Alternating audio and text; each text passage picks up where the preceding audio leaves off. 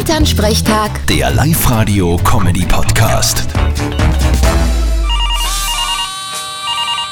Hallo Mama. Grüß dich Martin, geht's dir eh gut? Fralli, was gibt's? Du, eine Frage.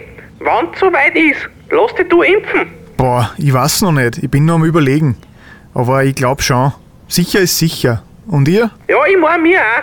Nur dazu, wo wir ja in unserem Alter schon zu Risikogruppen gehören. Angeblich geht's ja jetzt eh bald los, gell? Ja, schaut nicht so schlecht aus.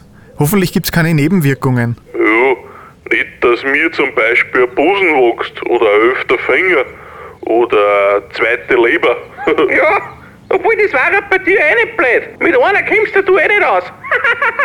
äh, Wenn's so leicht gangert. Das war grad super. ja, aber sag einmal, ich hab gehört, dass die Russen jetzt Gössen zücht haben, die mit Impfstoff voll sind und wenn die die Leute stechen, dann werden die automatisch geimpft. Stimmt das? Sicher. Und Schweindeln haben's auch zücht. Die panieren sie selber und legen sie dann in die Pfanne. Echt? Wie praktisch. Jetzt braucht man nur mehr Händel, die sich selber rupfen. ja, das war grad. Vierte Mama. Bitte, Martin. Elternsprechtag. Der Live-Radio-Comedy-Podcast.